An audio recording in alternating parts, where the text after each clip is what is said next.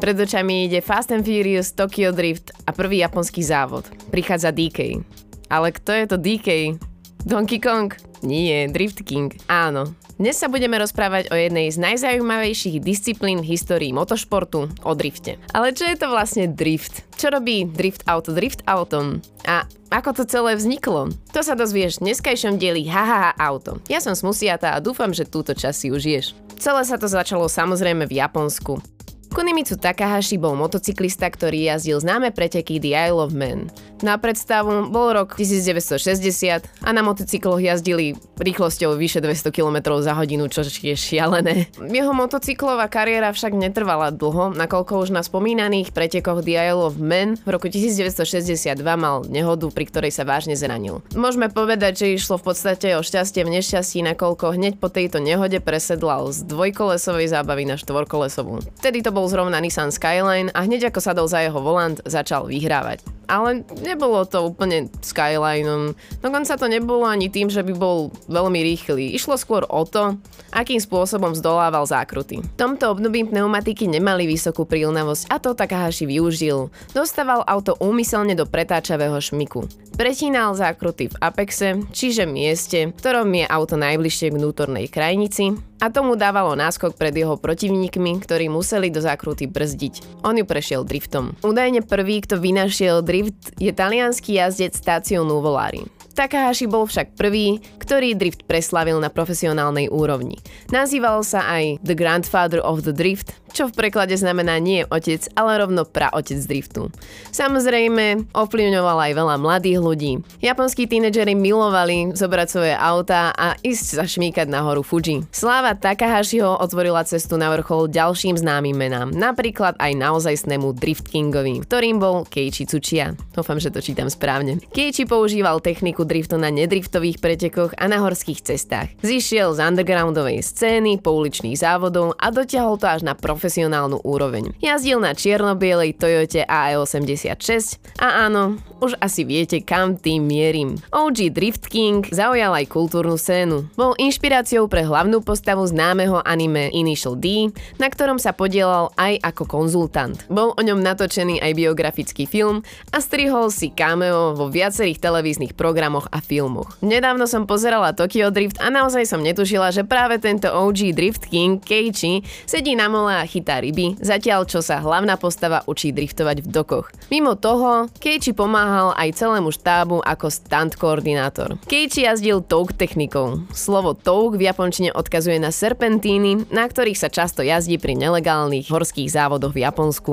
Touk jazda vyžaduje rýchly a technický prístup k navigácii. Na udržanie rýchlosti a kontroly nad vozidlom pri zatáčaní využíva techniku driftu a feintingu. Šoféry musia byť veľmi zruční a dohlbky rozumieť technickým možnostiam ich vozidla, ako aj podmienkam na ceste a správaniu ostatných šoférov. Feint je manéver, v ktorom šofér prudko zatočí volantom v jednom smere, aby vozidlo zostalo nestabilné a potom rýchlo v opačnom smere, čím spôsobí drift. Môže tak získať výhodu v pretekoch a ľahšie sa vyhnúť prekážkam alebo náhlým zmenám na ceste. Komunita si tento šport absolútne zamilovala. Driftovanie sa samozrejme stalo ilegálnym na bežných cestách, ale Keiichi ho to neodradilo. Profesionálnym pretekárom sa stal v roku 1970 a tak mohol jazdiť aj v medziach zákona.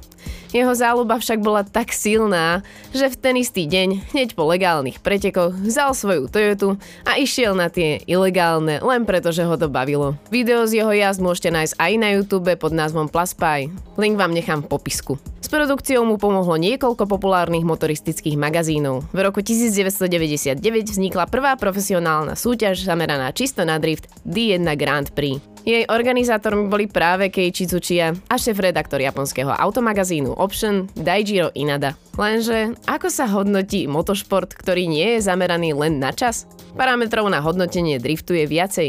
Každý má nárok na dve jazdy a body do kvalifikácií sa priratavajú vždy z tej lepšej. Hodnotí sa bodmi od 0 do 100 a porota berie ohľad naozaj na všetko. Napríklad na to, či použijete ručnú brzdu, či idete blízko z vodidiel, či sa držíte predom určenej trasy a v neposlednom rade aj na rýchlosť a plynulosť vašej jazdy. Súťaž je rozdelená na dve kolá. Prvé sa nazýva Tanzo a jazdci v ňom driftujú pred porotou. Druhé kolo, nazvané Cuiso, je v podstate taká naháňačka medzi dvoma autami. Jedno ide ako lead vpredu a druhé za ním ako chase, čiže ho naháňa. Aby to bolo fér, obaja jazdci sa vystriedajú na pozíciách chase a leada. Honotí sa, kto bol lepší chase, ako blízko sa držal leadu, alebo či dokonale kopíroval jeho jazdu a nenarazil do ňoho. No povedzme, že techniku sme si už vysvetlili, ale ako si vybrať správne auto? Najlepší výber auta je samozrejme so zadným náhonom. Najobľúbenejšie sú ľahké, maximálne stredne ťažké autá.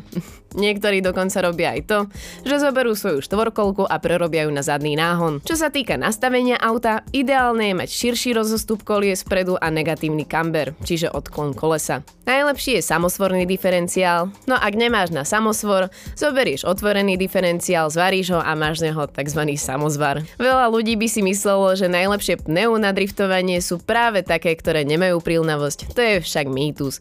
Najčastejšie sa používajú tzv. semislíky, ktoré mimo dažďa majú veľmi vysokú prílnavosť. Lepšie sú už potom čisto slíky. Spojky na driftovacích automobiloch sú veľmi silné keramické alebo viaclamelové typy hlavne kvôli životnosti a dovolujú aj driftingovú techniku zvanú spojkový kop. Tá sa používa na balansovanie automobilu. Driftovanie na Slovensku sa stalo veľmi populárnym športom hlavne v posledných rokoch a existuje viacero miest, kde sa dajú počas letných mesiacov organizovať podujatia pre fanúšikov driftu a jazdcov. Jedno z najznámejších miest na Slovensku je napríklad aj Slovakia Ring, ktorý sa nachádza v blízkosti Orechovej potôni. Na Slovakia Ringu sa organizujú rôzne motoristické podujatia, vrátane driftovacích súťaží, ako napríklad nedávny Powerfest. Okrem Powerfestu existujú aj iné zaujímavé súťaže, a to Drift Challenge Slovakia. Toto podujatie sa koná na okruhu Slovakia Ring a je otvorené pre všetkých fanúšikov driftovania, ktorí sa chcú zúčastniť. Súťaž sa zvyčajne koná v júni a zahrňa viacero kategórií. No a v neposlednom rade,